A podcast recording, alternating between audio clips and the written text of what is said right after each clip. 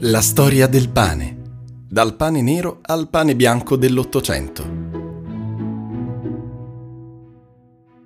La significativa trasformazione del pane come diretta conseguenza del processo di modernizzazione della produzione agricola, seppur discontinua nella penisola italiana, avvenne nell'Ottocento se fino a quel periodo presso i contadini l'alimentazione era quasi esclusivamente a base di pani neri molto pesanti e duri e il pane di frumento compariva solo nelle mense dei proprietari terrieri, con la modernizzazione tutto cambiò. Con la rivoluzione industriale la panificazione bianca divenne comune.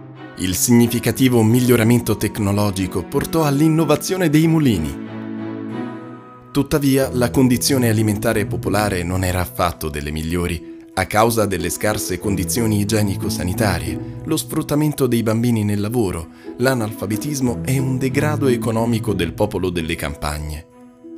L'inchiesta Iacini, promossa dal Parlamento nel 1877, esaminò le condizioni dell'agricoltura nel paese e con il rapporto del 1884 ne espose le drastiche conclusioni.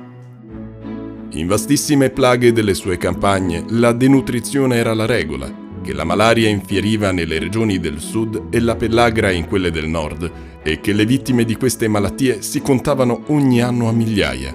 Seppe dalle case Tugurio dei bambini costretti al lavoro in acerbissima età, dell'analfabetismo e della degradazione. L'Italia ufficiale di Giuseppe Villani, rapporto del 1884 sull'inchiesta Iacini. Piccoli miglioramenti alimentari furono mostrati qualche anno dopo, dapprima nell'Italia settentrionale e successivamente nell'intera penisola italiana.